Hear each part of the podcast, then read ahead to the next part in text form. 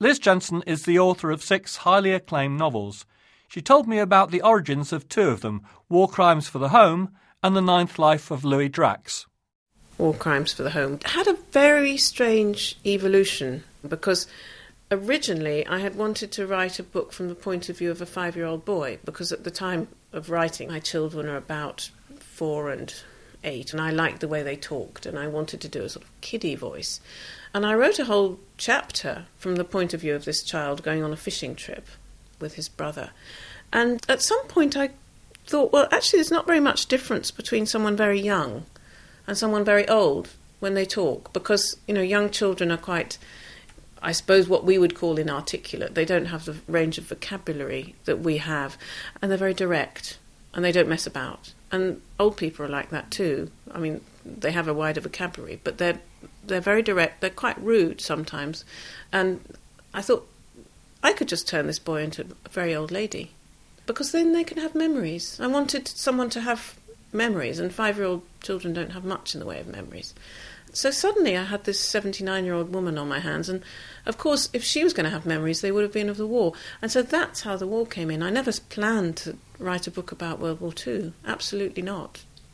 The, the heroine, Gloria, has a form of Alzheimer's, which means that her memory is either selective or repressed. And I think when we're reading it, we don't really know which.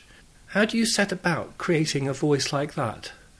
Well, it's a, I suppose, a classic inconsistent, unreliable narrator. Really, she has a form of selective, elective Alzheimer's, which she can turn on and off like a tap, depending on what she wants to remember and what she doesn't want to remember. And then, of course, there is something in her past that has caused her to forget certain things.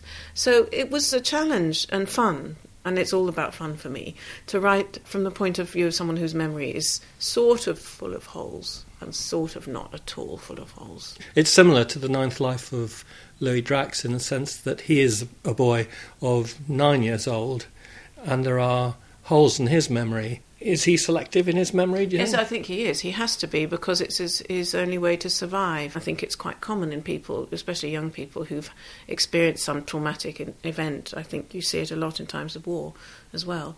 They lose their memory. Young boys who lose their mothers very often lose their memory at the same time. It's a form of self preservation, I suppose. But then, of course, these things can pop back. They can pop back in dreams or they can pop back triggered by something unexpected. And that's very fascinating because what you're doing with the reader is you're getting them to kind of put some of the pieces together. You're, you're almost asking your reader to be a kind of detective and to sieve out what's what's real and what isn't real, what might be a, a sort of made up memory and what might be true fact dressed up as something else. But I think with me, what happens is I don't always know. I don't always know what they're going to find out at the end, and, and I find out sometimes round about the same time they do. Whatever the buried horror is, or whatever the buried secret is, it's not as though I plan in advance what the mystery is going to be. I mean, another thing about your writing is that it's, it's not dark writing; it's constantly entertaining, and it's filled sometimes literally with jokes as in the case of War Crimes, since Gloria has um, a good repertoire of foul mouthed jokes. Well, do you know, I put those in because it was very dark. It was actually a very, very dark book, and I read it through at some stage of my drafting. I thought, no, no, this is this. There's not enough fun here. She's, we've got to have some fun. So I just very simply thought, because I love jokes as well, I thought stick some jokes in. So I think that lightened it a lot because it would have been quite gloomy without them. I think there's an extent to which writing is about self entertainment. It's about living in a world that uh, you can't live in in real life and probably wouldn't want to. It's about really flexing the muscles of the imagination and going to places you couldn't possibly go. I love all that. I mean, I love the idea of, you know, I can be anyone I want to be. It's like being an actress as well. You get into the skin of somebody, and then you you know you can be a, a 19th century Danish prostitute, or you can be a nine-year-old boy, or you can be a, an old lady with Alzheimer's, or you can be a Victorian freak. You can be whatever you want. You were saying that when you were devising war crimes, that you'd started off with the idea of a child, and you'd ended up with a woman who was 80 nearly, and therefore you'd had to research her past. Can you say something about the way in which you set about that research? Well, I, I, didn't know anything much about the war except what I'd seen on endless war movies. But it was the home front that interested me, in particular GIs and young, silly girls. It, it wasn't about heroics at all, it was about the nitty gritty of living through the Blitz and everything else. So I read a wonderful book by a woman called Pamela Winfield about GI brides called Sentimental Journey. And I went and talked to her and she was enormously helpful, and her book was very inspiring. And then I got a travel grant from the Society of Authors, and I went to the States and interviewed another GI bride over there and her husband.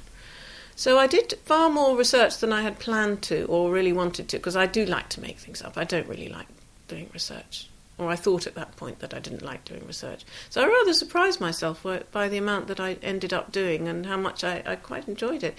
You have to get it right with World War II. You can't mess about too much with what's in living memory and what's a very important era. You can't make things up in the way I did for Ark Baby. I mean, I made up whole species of animals and nobody noticed.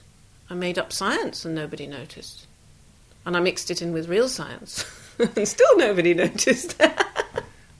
or maybe they did, but they were too polite to say anything. I'm thinking in particular with war crimes and the Second World War, you'd have to think of getting the language correct or the slang at least correct. I mean, how much work do you do on that? Oh, that was lots of fun. That's great fun. I mean, with Google, you can do everything very quickly, to be honest. You know, you just type in Second World War slang and up pops a list. You know, it really is very, very straightforward. Um, I love the internet for that reason. You can just find out whatever you want very, very quickly. And then find the book you need to read and order it. And did you test the slang on anybody from that generation? Pamela Winfield read the book for me, and she corrected me on a few things. And and then there were certain things I had come across elsewhere that I put in the book. She said, "No, no, no, that would never. We never did that." So she was quite strict with me about it. But then, of course, it, her experience didn't tally necessarily with the experience of other people. But uh, yeah, there were certain things that she said, "No, people never said that." I think there was an expression. Someone said, "I should cocoa," and uh, she said, "I never heard that." I thought, well, I really like it, so I'm going to leave it in anyway. And I did. War Crimes for the Home has also been adapted for the stage, not by you, but by Leila Boris. Did you go and see that?